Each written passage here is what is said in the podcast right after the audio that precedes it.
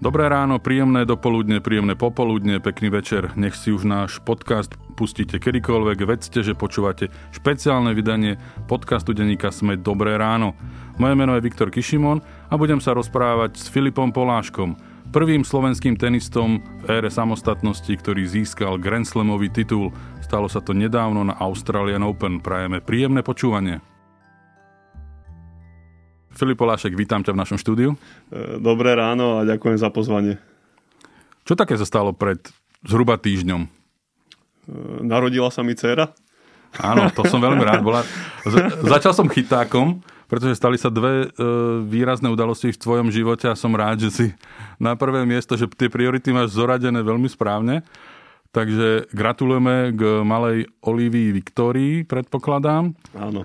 Dúfame, že je zdravá všetko, aj mamina zdravá, zatiaľ e, spí asi tak 20 e, hodín denne, takže výborné. Zatiaľ skôr si užíva spánok ako nás, ale zdravá a tešíme sa z nej. Pred odchodom do Austrálie sme sa spolu rozprávali a ty si vral, že chcel by si stihnúť e, pôrod. To sa teraz neviem, našťastie alebo nie, ne, nepodarilo, ale proste stalo sa to tak. E, musel si zostať pracovne, lebo ťa čakali veľké veci v Austrálii a hovoril si, že máte vybraté dve mená a ona dostala dve mená. Čiže hlasovanie nedopadlo nejak na jednu stranu? E, nie, hlas, hlasovanie dopadlo, dopadlo dobre. E, my sme sa bavili o viacerých e, menách a nakoniec sme sa dohodli na tom, že dáme obidve tieto, lebo hlavne väčšia cerka, tá ešte s odstupom času, keď sme hľadali tie mená, tak sme raz spomenuli, že Olivia jej sa strašne zapáčilo, že Oliva a odtedy ju začala volať Oliva. Vlastne cez to nešla cesta, že akékoľvek iné meno by sme dali, tak ona by si ju stejne volala po svojom. A ona dodnes tvrdí, že ona je Olivia, ona není Viktória. Takže tým pádom sme museli dať akoby obidve mená s tým, že jedno, jedno používa hlavne Karolinka. Čiže Karolinka ju bude volať Olivia a vy Viktoria, alebo to ešte doladíte doma? My už, e, my si nájdeme, zatiaľ už všetci voláme Olivia a uvidíme, ako sa to vyvinie. Aj, aj Karolinku sme mali v pláne volať Karolinka, ona sama sa nazvala Kava a Kavava keď to ešte nevedela vysloviť, takže zostalo jej to dodnes, takže očakávam podobný priebeh aj, aj pri Olivii. Takže poďme teraz na tie menej podstatné veci v živote, ako je možno aj tenis tebe sa podarilo niečo nevydané, každý potom túži vyhrať Grand titul, ktorý sú len 4 Grand Slamové turnaje v roku, postupne Australian Open, Roland Garros, Paríži, Nantuke, Wimbledon na tráve, US Open na tvrdom povrchu vonku v New Yorku. Aká bola cesta za tým prvým Grand titulom? Dlhšia než som si myslel, keď som stal profíkom ale, ale dobrá, musím povedať, že e, už, už od prípravy e, minulý rok, e, vlastne po tej minuloročnej pretrapenej sezóne, keď som sa dal zdravotne do poriadku, tak už v príprave som sa naozaj cítil dobre. Poviem to tak, že v príprave som sa ešte necítil tak dobre na servise, ako som sa cítil tentokrát. Čiže odchádzal som naozaj s veľkými očakávaniami, by som povedal, a, a veril som v to, že to teraz môže dopadnúť a takisto, keď sme došli do Austrálie, tak od prvého dňa si myslím, že nám sadli podmienky, lopty, povrch, ktorý bol mierne rýchlejší ako po minulé roky. Takže s ohľadom na všetky okolnosti eh, nasvedčovalo veľa vecí, že keď sa tie okolnosti zjedú, tak by to naozaj mohlo dopadnúť a ja som rád, že to dopadlo. Vráťme sa ešte na ten, k tomu príchodu do Austrálie. Čo si očakávalo to? Predsa len asi nikto z vás nevedel, do čo ide kvôli tej pandémii. Eh, museli ste postúpiť karanténu, bolo to ťažké, mali ste priepustku myslím iba na 5 hodín denne. Uh, aké to bolo? Bolo to niečo úplne iné, ako ste za, zažívali v normálnych časoch? Takže ako si sa s tým vyrovnával? Pomohlo ti to a tým, že si mal možno oveľa prísnejší ten denný režim, alebo práve, že to uškodilo?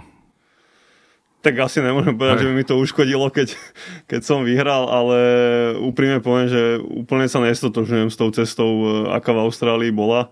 E, nemyslím si, že v našom športe, ktorý je globálny, kde cestujeme strašne veľa a tá sezóna trvá 11 mesiacov, by sme mohli absolvovať dvojtýždňové karantény na nejakom každom druhom turnaji alebo niečo podobne tá karanténa bola naozaj ťažká, e, bolo tam veľmi veľa vecí, ktoré keď to tak poviem, nefungovali úplne dobre. A bolo to naozaj, bola to naozaj výzva zvládnuť to a nejak psychicky sa neopustiť. Ale postupom čas, času človek si na to nejak zvykol, začal to brať ako nejakú rutinu a e, dobre bolo, že vlastne po nejakých tých 7 dňoch už človek naozaj začal odrátavať, že už to ide dole z kopca a e, už sme skôr hľadali to svetlo na konci tunela. E, poznáš hráča, ktorý s tým mal nejaké výrazné problémy? Určite ste sa medzi sebou bavili a rozprávali sa o tomto?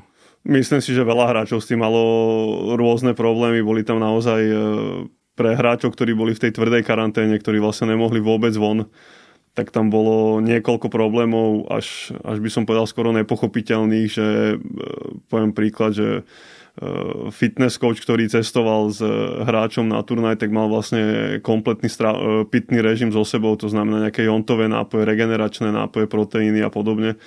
A vlastne zostali v tvrdej karanténe a ani tento drinky mu nebol schopný uh, posunúť na izbu, čiže vlastne hráč aj keď chcel cvičiť na izbe počas vlastne tej tvrdej karantény, tak vlastne nemohol dodržiavať ten svoj naučený pitný režim a nad niektorými vecami sa človeku až trošku hlava zastavovala a rozum, že naozaj až takto prísne to je, to sme si asi nikto nepredstavovali, ale e, na konci dňa si myslím, že všetci to zvládli, keď na druhej strane zase objektívne treba povedať, že tých zranených e, ku koncu Australian Open, hlavne v singli, bolo výrazne viac ako po iné roky, takže asi by sme to mohli pripisovať aj tomuto.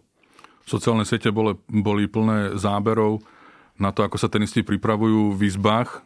Ty si tiež takto demoloval izbu, že trénoval si o, o matrac postele, alebo dokonca Belinda Benčová hrala o okno, hra skúšala voleje také jemné? Uh, nie, ja som, uh, v tomto som ja taký, že ja som si nejak tú hlavu nastavil, že našiel som si nejaký taký iný únik, uh, lebo predsa len uh, tie, tá izba, hlavne tá naša nepôsobila úplne vábne, že ten koberec nebol najnovšieho vydania, tak snažil som sa na ňom ležať čo najmenej, takže skôr som, uh, skôr som trávil čas inými vecami.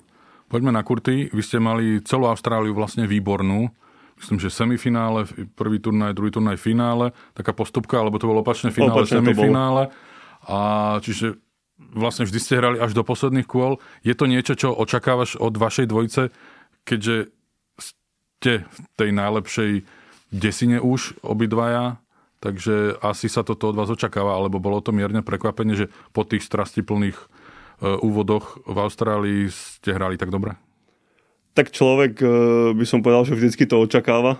Vždycky tie očakávania naše sú, že budeme hrať do tých záverečných kvôl, budeme schopní e, sa prebojovať do tých kvôl o, tie, o tú trofej a do toho finále. Nevždy sa to samozrejme podarí, ale myslím si, že už tie prípravné turnaje naznačili, že naozaj tá naša príprava je dobrá, že hráme dobrý tenis. A opäť raz sa nám potvrdilo, že my potrebujeme sa spolu pripravovať, aj preto sme vlastne zvolili tú cestu, že sme šli do Antálie ešte pred samotným odletom do Austrálie, kde už sme spolu strávili 10 dní, kde sme si stihli odrobiť svoje veci, ktoré my potrebujeme na tom kurte spolu otrénovať a následne sme na to naviazali vlastne po tej karanténe v tom prípravnom turnaji v Melbourne a myslím si, že naozaj boli sme veľmi dobre pripravení a potom od tých prvých kôl sme to potvrdzovali a ten, ten tenis bol na vysokej úrovni od prvého kola. Tento podcast nepočúvajú len športoví fanúškovia, počúvajú aj obyčajní ľudia, ktorí možno nikdy neboli na tenise, tak im skús vysvetliť, prečo sa potrebujete toľko zohrávať. Čak ide na mňa loptička, tak ju odrazím a vybavené. Nie? Či je to inak? Uh, je, je, je to v zásade v jednoduchosti je to takto. Akurát uh, v tej štvorhre momentálne je to strašne rýchle, lebo tam uh, dneska už všetci servujú veľmi rýchlo, hrajú rýchlo na riterne a vlastne tie situácie herné sa odohrávajú tak rýchlo, že človek si ich musí stále opakovať. A naozaj je to tak, že aj keď z toho, čo i len na 3-4 týždne vypadneme, tak, e, tak je to poznať a človek už je tam o malinko kúsok neskôr a ono to môže stačiť na to ešte, aby vyhral prvé, druhé kolo, ale potom v tých e, záverečných kolách sa to ukáže, že tam už tá, tá reakčná rýchlosť je trošku pomalšia a podobne. Takže kvôli tomu my potrebujeme trénovať a e, každý tým by som povedal má naučené nejaké svoje herné situácie, ku ktorým prichádza v toho, podaní toho týmu veľmi veľakrát a tie herné situácie si naozaj treba opakovať stále dookola a je to také, že niekedy už to človeku príde, že veď už som to robil stokrát, ale pri tom obidva vieme, že proste potrebujeme to 200 a keď sa to nestane, tak ten výkon potom není taký, aký by sme očakávali. Hm, predsa len, ja ťa poznám ako vysloveného pragmatika, ale keď si prišiel, vchádzal do areálu Melbourne Parku, spomenul si si na minuloročný výsledok, že semifinále, kúsok od finále, lebo to semifinále ste mali vyhrať, nehovor, že nie. a myslel si na to, čo môže byť tento rok, že by ste to do toho finále mohli dotiahnuť? Priznám sa, že nie. E, vždycky, keď idem na turné, tak samozrejme ho chcem vyhrať, ale e, minulosť už ma naučila, že e, jediné, čo môžem ovplyvniť, je to, ako ja sa dokážem pripraviť a ako sa dokážem pripraviť na najbližších súperov. Neviem ovplyvniť to, ako budú hrať súperi, alebo kto vyhrá v ďalšom kole. Čiže naozaj išiel, išli sme do toho s tým, že poďme hrať čo najlepšie, ako vieme a už potom, eh, keď samotné začínal Australian Open, tak eh, áno, bol som vnútorne presvedčený, že keď podáme to, čo vieme a to, čo v nás je a to, čo sme predvázali na tréningoch, tak to môže veľmi dobre dopadnúť. Ale tak ako už si povedal, tých tímov je tam niekoľko, ktoré môžu vyhrať, čiže úprimne na víťazstvo človek nikdy nemyslí. Išlo o to prežiť tie prvé dve, tri kola, ktoré bývajú často záľudné a potom, keď sme prežili tie, tak samozrejme tam si myslím, že už v tom štvrťfinále sa z, z, zišla skupina hráčov, ktorí skoro každý jeden z nich e, pomýšľal na ten titul. Vy ste prechádzali v celku hladko, až to štvrťfinále bolo také Ebden Smith, myslím, tam ste podarali 3 sety a podľa výsledku, priznám sa, ten zápas som nevidel, čiže neviem ho komentovať, ale podľa výsledku tam sa to lámalo naozaj na jednej, dvoch loptičkách. Áno, tam e, my sme začali ten zápas veľmi dobre, vyhrali sme prvý set, ale superi musím povedať, že servovali e, na úrovni, ktorú som možno ešte v živote nevidel. E, mali úspešnosť prvého servisu v druhom sete 90% a v celom zápase skončili podľa mňa s 84%, čo teda vidieť e, v trojsetovom zápase úspešnosť na 80% je, je niečo naozaj raritné. Takže bola to veľmi ťažká prekážka a myslím si, že tu nám pomohli tie skúsenosti a už predsa len nejaké E, to sebavedomie a aj tie, tie zručnosti z tých záverečných kôl, že aj po tom druhom sete, keď sme prehrali a viac menej superi boli jasne lepší v tom sete, tak e, sme sa dokázali rýchlo skonsolidovať a vlastne sa nám podaril break veľmi rýchlo na začiatku tretieho setu a ten sa ukázal nakoniec rozhodujúci a už sme si dokázali postražiť servis a dotiahli sme ten zápas do víťazného konca. Bolo semifinále takým predčasným finále? Zdolali ste hoci nie rebríčkové jednotky, ale asi momentálne najlepší pár, Pavič uh, Mektič. Takže bolo to, a jednoznačne ste ich zdolali? Uh, tak s nimi to bolo na tri sety, takže... Jednoznačne. Áno, ono, uh, ťažko povedať, či predčasné finále, lebo stále si stojím za tým, že to finále samotné je, je z pohľadu všetkých okolností najťažší zápas E, vzhľadom na to aj e, proste človek pri tom semifinále na tú trofej ešte nesiaha, není tam ten tlak e, nejaký toho, že naozaj môžem vyhrať ten Grand Slam. Ale po kvalitatívnej stránke tí súperi hrali výborne. Musím povedať, že Seda 3 štvrte boli určite lepším tímom na kurte.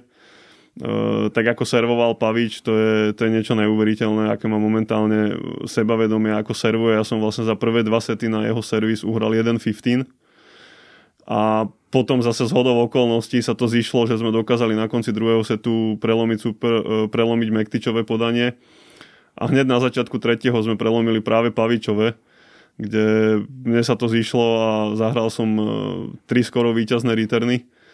Takže v tomto to bolo výborné, ale naozaj tí superi hrali e, super. Oni vlastne vyhrali obidva prípravné turnaje, ktoré absolvovali pred Austráliou. A sú to Eh, Pavič vlastne uzavrel minulý rok ako tímová svetová jednotka, takže určite jeden z najlepších tímov dneska na svete a hlavne si myslím, že už to, zdola, to že sme ich zdolali, nám dodalo veľké sebavedomie aj do toho finále, že naozaj eh, ten náš tenis je na veľmi vysokej úrovni. Áno, tie výťazné returny ti zjavne zostali na tej rakete. Dal si si ju prepliesť pred finále, lebo to, čo si predvádzal, priznám sa, ja som ťa ešte tak dobre hrať nevidel.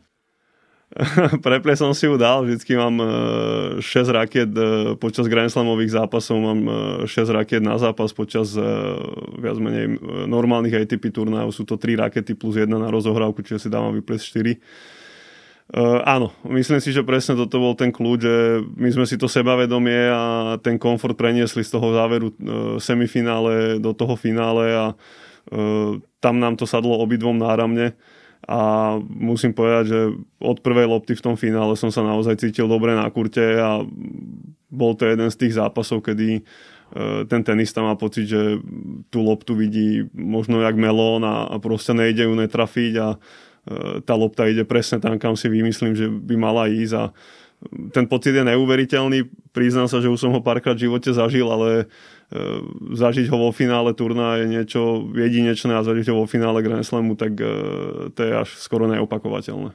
Ja sa priznám, že som si dal budíka na piatu a vôbec nelutujem, pretože ma to strašne bavilo. Čo vlastne spôsobilo, že si hral tak dobre? Lebo ty, pozeral si ten záber? Teda zá, záber, záznam? Uh, priznám sa, že áno. A urobil si si čarky, koľko si dal výťazných returnov? To som si neurobil, ale priznám sa, že ich bolo veľmi veľa.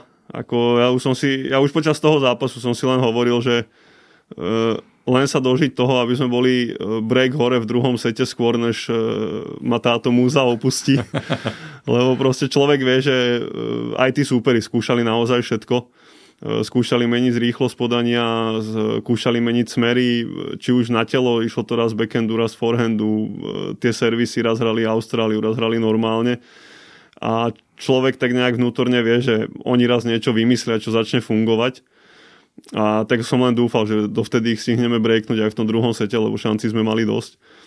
Takže to sa podarilo a e, Čiže počet returnov som ne, ne, nerátal, ale viem, že ich bolo naozaj veľa a e, bolo to niečo, niečo naozaj úžasné. Bolo to skvelé. Z forehandu, z backhandu úplne jedno.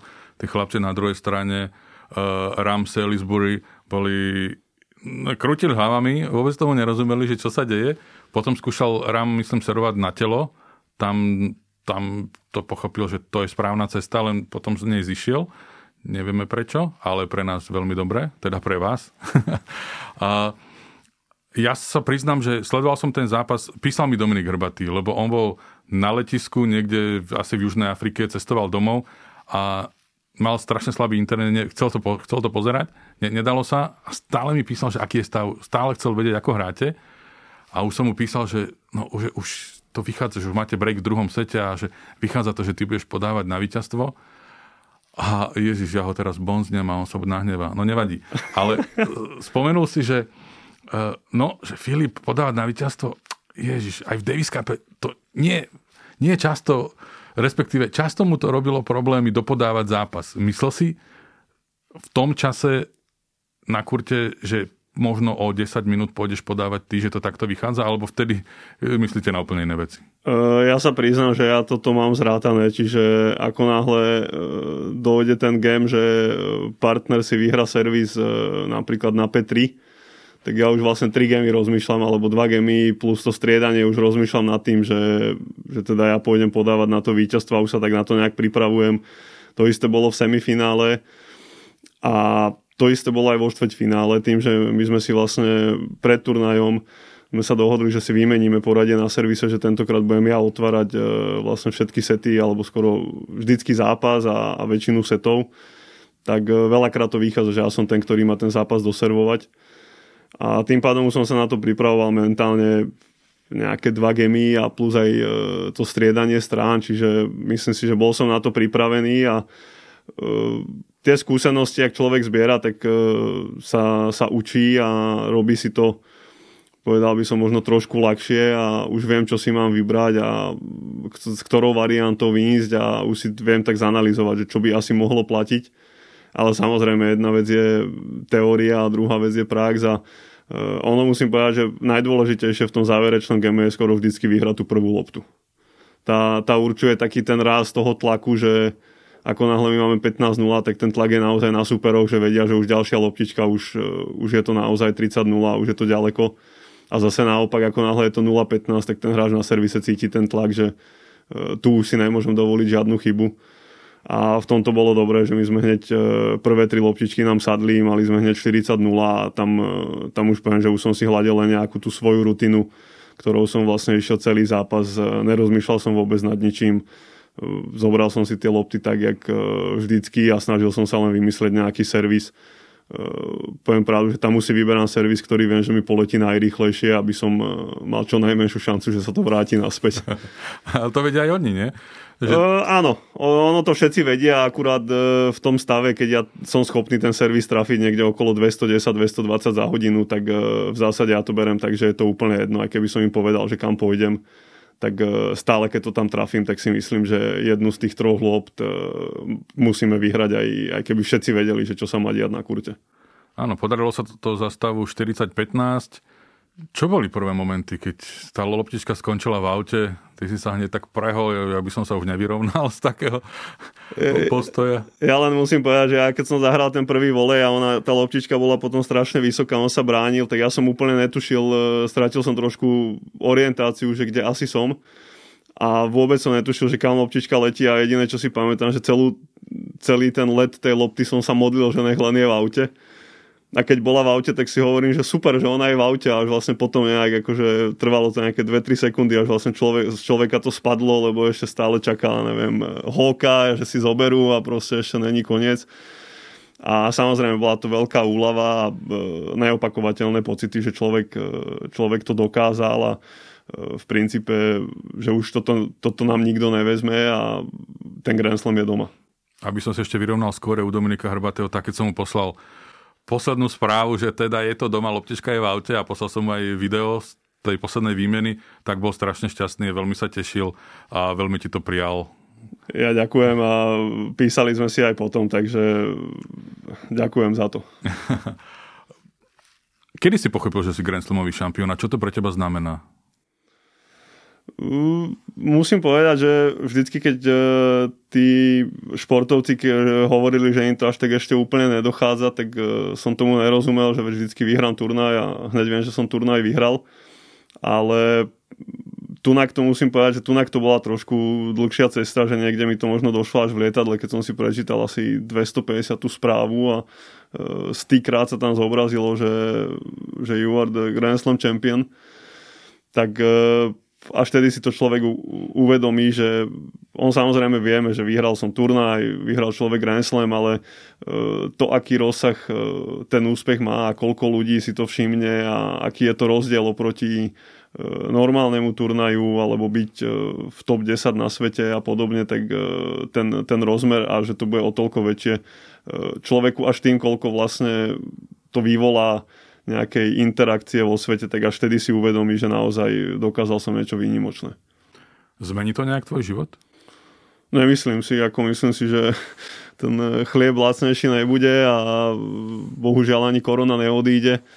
Takže ja som možno rád, keď som potešil či už ľudí na Slovensku, ktorí majú teraz aj rôzne iné problémy a keď e, na chvíľu sa im tak nejak zastavil čas a, a tešili sa so mnou, tak ja som rád z toho. A samozrejme pre mňa priorita stále zostáva rodina e, to si vážim. Samozrejme na druhej strane úprimne je to niečo neuveriteľné. E, patrí za to veľké uznanie nielen mne, ale celému týmu a na druhej strane asi sa mi aj zjednoduší život e, aj, aj možno po finančnej stránke, zase nebudeme si klamať. Áno, bola tá odmena myslím vo výške okolo 200 160 tisíc dolárov? Či... Asi 300 tisíc, ale austrálskych, čiže to je nejakých 1,6 dole a plus náklady, takže, ale áno, není to najhoršie. Áno, nebudeme sa stiažovať, ale zaujímavé, či, či sa to dá, predsa len, je to štvorhra, je to Grand Slamový titul, ale možno keby si bol Brit, Nemec, Američan, Francúz, dalo by sa to zúročiť, čo sa týka nejakých sponzorských zmluv? Zaujíma to vôbec niekoho v tom tenisovom svete alebo v reklamnom svete aj deblový Grand Slamový titul? Myslím si, že je to rôzne štát od štátu. A myslím si, že na Slovensku, aspoň podľa prvých reakcií, si myslím, že ten dosah je naozaj veľký a myslím si, že aj v tomto sa môžu pohnúť ľady a naozaj to môže priniesť nejaké ovocie. či už, či už pre mňa, alebo aj pre tenis vo všeobecnosti, že zase raz ten tenis bude sa o ňom písať v tej, v tej lepšej stránke a získa zase trošku na popularite ale je to naozaj rôzne, tá štvorhrá krajina od krajiny. Myslím si, že v Amerike mimo Brianov tam e, nikto veľmi nikoho nezaujíma. V Čechách vieme, že tam tých Grand Slamových výťazov mali veľa, čiže tam z toho až tak unesení nie sú. Ale napríklad v Nemecku, keď vyhrali Krávie z tak uh, tam to bol poprask, lebo to bol prvý Grand Slamový nemecký tím uh, od nejakého, ja neviem, od nejakých 70 rokov E, to isté v Brazílii, keď tam majú Mela so Soaroezom, tak e, tam tá štvorhra je, je fenomén, čiže myslím si, že je to závislé skôr krajina od krajiny a e, v tomto smere to Slovensko si myslím, že patrí medzi tie, tie pozitívnejšie krajiny a ten, ten dosah tu bude určite väčší. Treba však povedať, že ty si bol vyradený z Národného tenisového centra, lebo si sa chcel venovať štvorhre a e, na zväze povedali, že vychovávať deblistu asi sa im neoplatí, tak berieš to ako takú jasnú odpoveď, že aj by sa to možno oplatilo? E, ja sa priznám, že nevnímam to takto ako nejakú formu, že zadozučinenia alebo niečoho. E, skôr by som si prijal, aby to bolo vnímané ako nejaký návod do budúcnosti, že aha, dobre, tak e, možno sme spravili chybu, dobre, tak nikomu to nebudeme hovoriť, ale zamyslíme sa nad tým, že či by sa nedali určité veci zmeniť a pokiaľ by došlo k nejakej takej sebareflexii, tak mňa by to tešilo. A nikto nemusí hovoriť, že mám na tom nejakú zásluhu, proste stačí, keď sa to stane a e, stačí, keď ten tenis zase nastúpi cestu, e, na ktorej bol možno 15, 20, 30 rokov dozadu, keď sme tu mali neustále hráčov e, z prvej desiatky alebo prvých 20, 30 a hráči to boli, ktorí atakovali posledné kola Grand Slamu vo dvojhre alebo aj vo štvorhre, či už v ženách eh, sme mali niekoľko takých hráčok, takisto aj u chalanov, Mišo Mertiniak vlastne predo mnou. Takže pokiaľ by sme sa vrátili na tú cestu a začali vychovávať tú mládež, tak eh, ja by som bol rád. Predstavím ešte poslucháčom tvoj príbeh, ktorý je absolútne fascinujúci. Ty si už bol v tej, ako to ty voláš, prvej kariére veľmi dobrý deblista. Hoci do desiny si sa ešte nedostal, ale potom prišli zdravotné problémy, stal sa z teba taký poloinvalid, ak to veľmi nadnesenie tak nazvem, asi sa radšej roz, rozhodol skončiť kariéru a nahadzoval si detičkám Piešťanoch ako tréner. Zrazu si sa jedno ráno zobudil, nič nebolelo, prišiel na tréning e, veľký pán Brian z USA, pochválil ťa a ty si sa skúsil vrátiť, lebo ťa už nič neboli a pochválil ťa Brian. A zrazu po troch rokoch od návratu si v najlepšej svetovej desine, čo si sa dostal už vlastne v Lani. A s Ivanom Dodigom ste aktuálne najlepší svetový pár v rebríčku Race. A máš Grand Slamový titul. Že to je, keby si bol Američan, tak už je nejaká soap opera určite natočená. Ako to ty vnímaš celé? Uh, tak, vnímam to tak úsmevne, ako je, je naozaj neuveriteľné, že vždy, keď sa to takto opakuje, tak uh, človeku možno trošku až nad tým rozum zastane, že to není možné a, a podobne a keďže viem, že sa to stalo mne, tak uh, ja sa nad tým smejem a na jednej strane si to samozrejme užívam, na druhej strane tiež mi príde veľa vecí neuveriteľných a ťažko pochopiteľných. Takže ja, ja som rád za to, že sa to deje a uh, zažil som, alebo už uh, dostal som aj niekoľko správ aj od, od hráčov, ktorí sa vracali po zranení, že, že aj ten môj návrat im pomohol v tom, že proste akoby nestrácajú tú vieru a že ich to motivuje e, stále to skúšať a stále sa vrátiť, takže pokiaľ tam bude takáto takýto nejaký dosah, tak e, mňa to bude veľmi tešiť a keď len pomôžem jednému hráčovi navyše sa vrátiť, tak e, to bude skvelé. Kým ťa nezdolajú, je to fajn.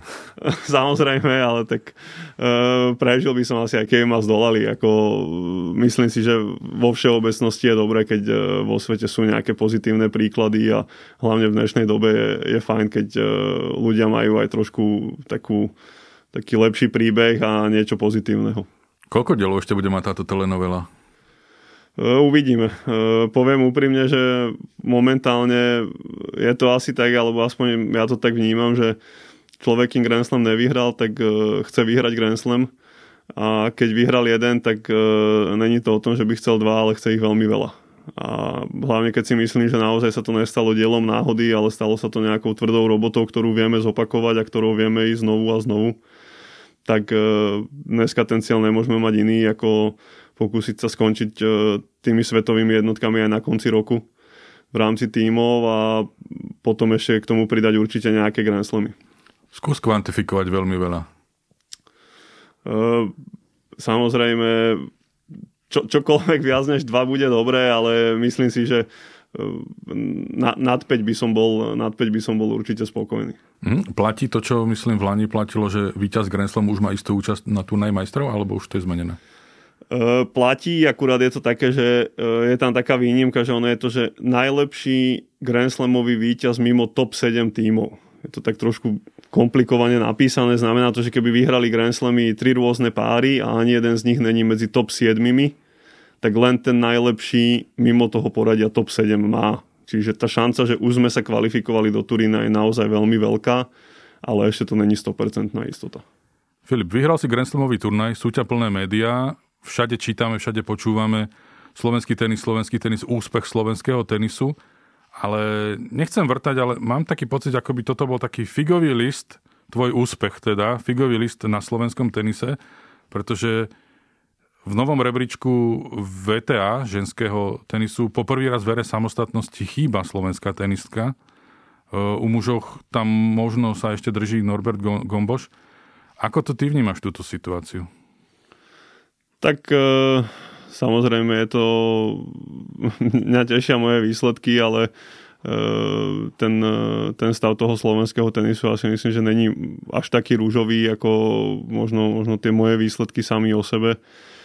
A bohužiaľ myslím si, že v najbližšej dobe neviem, či sa niečo zmení a budeme si musieť počkať možno ešte na jednu generáciu, možno aj na dve, kým, kým nám zase dozrejú nejaké nové, nové výrazné osobnosti, ktoré by naozaj dosahovali tých, e, tých najvyšších priečok aj, aj v tej dvojhre. Bavíte sa o tom s nejakými hráčmi, že čo by sa dalo robiť, aby naozaj figurovali slovenskí tenisti, tak ako boli aj slovenskí fanúšikovia a vlastne aj ľudia na tenisovom zväze zvyknutí, že v tej stovke vždy boli minimálne dvaja tenisti a dve, tri tenistky veľmi hlboko, nie niekde okolo stovky. Tak tých diskusí bolo, bolo veľa, prebiehajú by som povedal neustále a asi výsledkom tých diskusí bolo, že my sme v priebehu minulého roku vlastne s Marošom Vajdom a s Braňom Stankovičom e, založili projekt Hrajme tenis Slovensko, ktorý vlastne aj vďaka e, sponzoringu a e, vďaka podpore pána Eužena Balka podporuje mladé deti a, a talenty na Slovensku vo veku zhruba od 11 do 14 rokov. A e, pre mňa osobne sa prizná, že je to aj taký trošku te- únik od toho tenisu a taký, taký ventil v hlave. A takisto aj počas Australian Open e, sme zorganizovali vlastne 5 týždňové sústredenie pre tie deti, keďže e, bola, bol COVID, tak boli v Španielsku na sústredení a boli na to len výborné ohlasy, takže mňa teší, že niečo také tu dneska je a verím, že z tejto generácie by mohli vzísť nejaký noví hráči a nové hráčky, ktoré budú dosahovať výsledkov, či už Dominiky Cibulkovej, Daniely Hantuchovej, alebo Kája Kučeru, alebo Domina Hrbatého. Mm, čo vás čaká ďalej? E, momentálne sme vlastne dva týždne doma a e, v sobotu 6.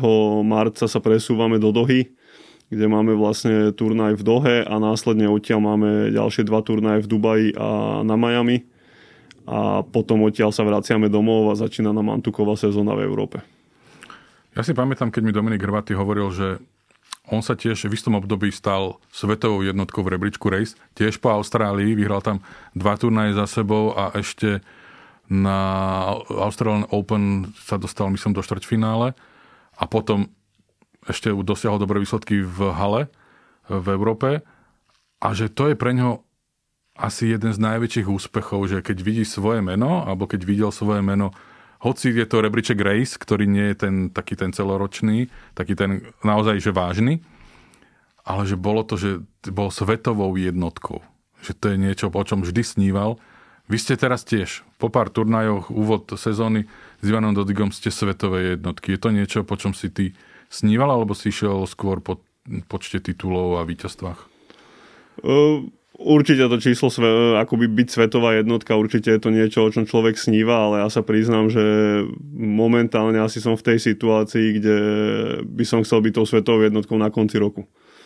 Že chcel by som byť ako prvý tým e, vlastne za tú sezónu, ale za celú, za ukončenú.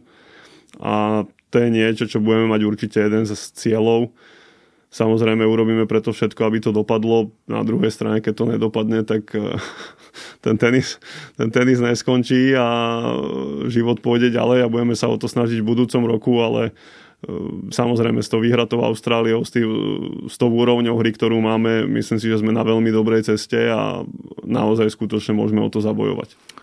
Ty máš všetko vždy dobre prepočítané, takže koľko bodov je potreba, aby si bol ty a Ivan Dodik na konci roka svetovými jednotkami. A ako to vlastne ide? To pôjde podľa uh, abecedného poradia, keby ste boli v takom tom, nie že tímové jednotky, ale také tie individuálne deblové jednotky? Ono je to vlastne tak, že jednak tie tímové sú spolu, samozrejme, tam sa rátajú body za celú sezónu, tie individuálne sa rátajú body za tých uh, kalendárnych 12 mesiacov.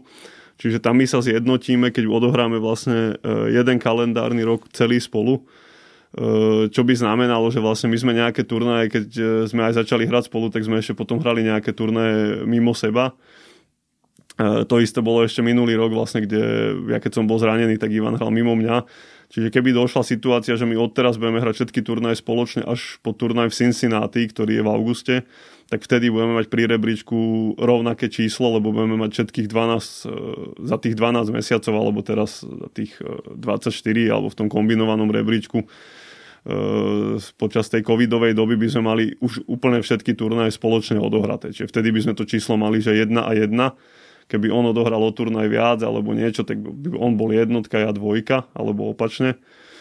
A čo sa týka tých bodov, tak to sa priznám, že neviem. Vždycky to pozerám iba okolo miest, alebo poznám tie body tam, kde som vedel dosiahnuť a čo bolo tak na dostrel. A toto ešte tak blízko na dostrel nebolo, aby ma to zaujímalo, alebo teda nikdy ma to nezaujímalo na konci roku, keď som bol, ja neviem, možno 7. 8. tým sveta, alebo predtým som bol 10.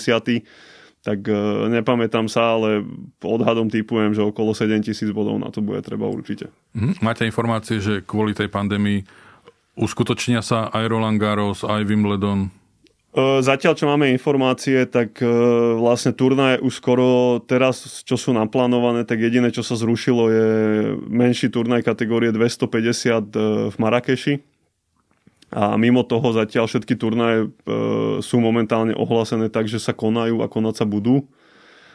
Zachytili sme, že Wimbledon už teda je veľmi rozhodnutý, že konať sa bude a akurát riešia, že či s divákmi, bez divákov, E, či možno len zaočkovaní diváci a podobne, niečo na ten štýl Olympiády, o čom sa tiež rokuje, takže skôr si myslím, že dneska už sú tie rokovania skôr o tom, že aký počet divákov a e, či možno nejak zvýhodňovať e, tých divákov, ktorí budú zaočkovaní alebo podobne, ale nemyslím si, že už by sa turnaje mali úplne rušiť.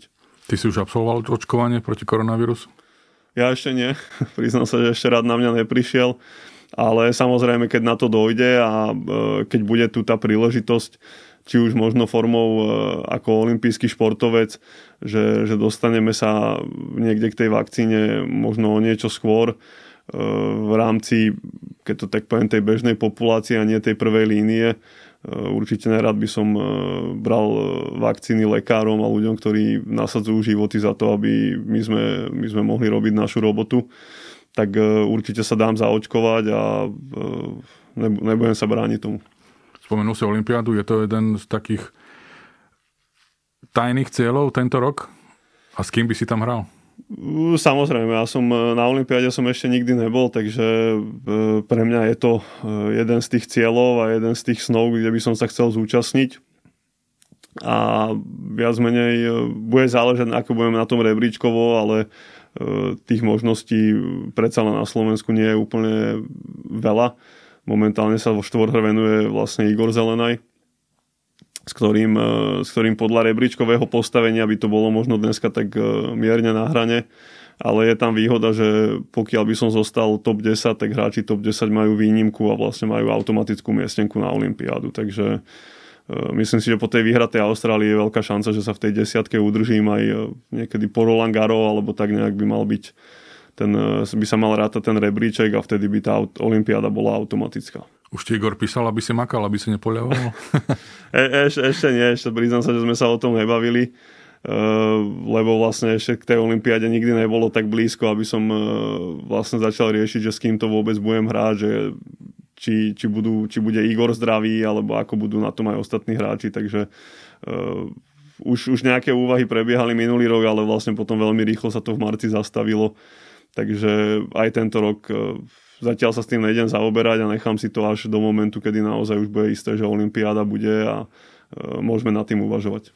Včera som si všimol na Instagrame švajčarskej tenistky Belindy Benčičovej, že absolvovala už 23. test na koronavírus. Máš to aj ty zrátané?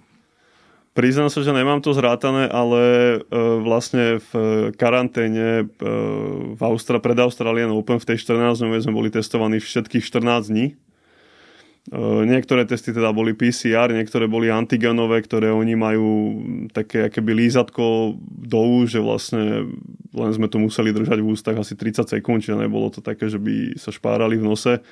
Ale tých testov bolo naozaj veľa. Turnaj predtým to bolo nejakých 4-5 testov, takže myslím si, že už tiež tento rok mi to vyjde niekde 20 testom a Ehm, za ten minulý rok ich určite bolo niekoľko desiatok, takže myslím si, že všetci sa dopracujeme na konci, na konci korony, budeme všetci hrubo cez 100 testov. Dobre, tak nech je každý ďalší test na koronavírus negatívny, ale každý deň nakurte mimo neho veľmi pozitívny s pozitívnymi výsledkami pre tvoj a váš rodinný život. Filip, veľmi ti ďakujem, že si prijal moje pozvanie a bol si hosťom nášho podcastu a držím palce do ďalšej sezóny.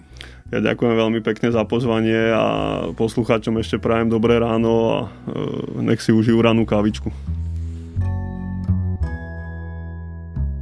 Počúvali ste špeciálne vydanie podcastu Dobré ráno, moje meno je Viktor Kishimona, rozprával som sa s tenistom Filipom Poláškom, ktorý vyhral Grand Slamový Australian Open vo štvorhre. Dobré ráno vychádza každý pracovný deň v týždni. Prihláste sa na jeho odoberanie vo svojej podcastovej mobilnej aplikácii na platformách Google Podcasty, Apple Podcasty a Spotify. Všetky diely, ako aj odkazy na témy, o ktorých hovoríme, nájdete na adrese www.sme.sk.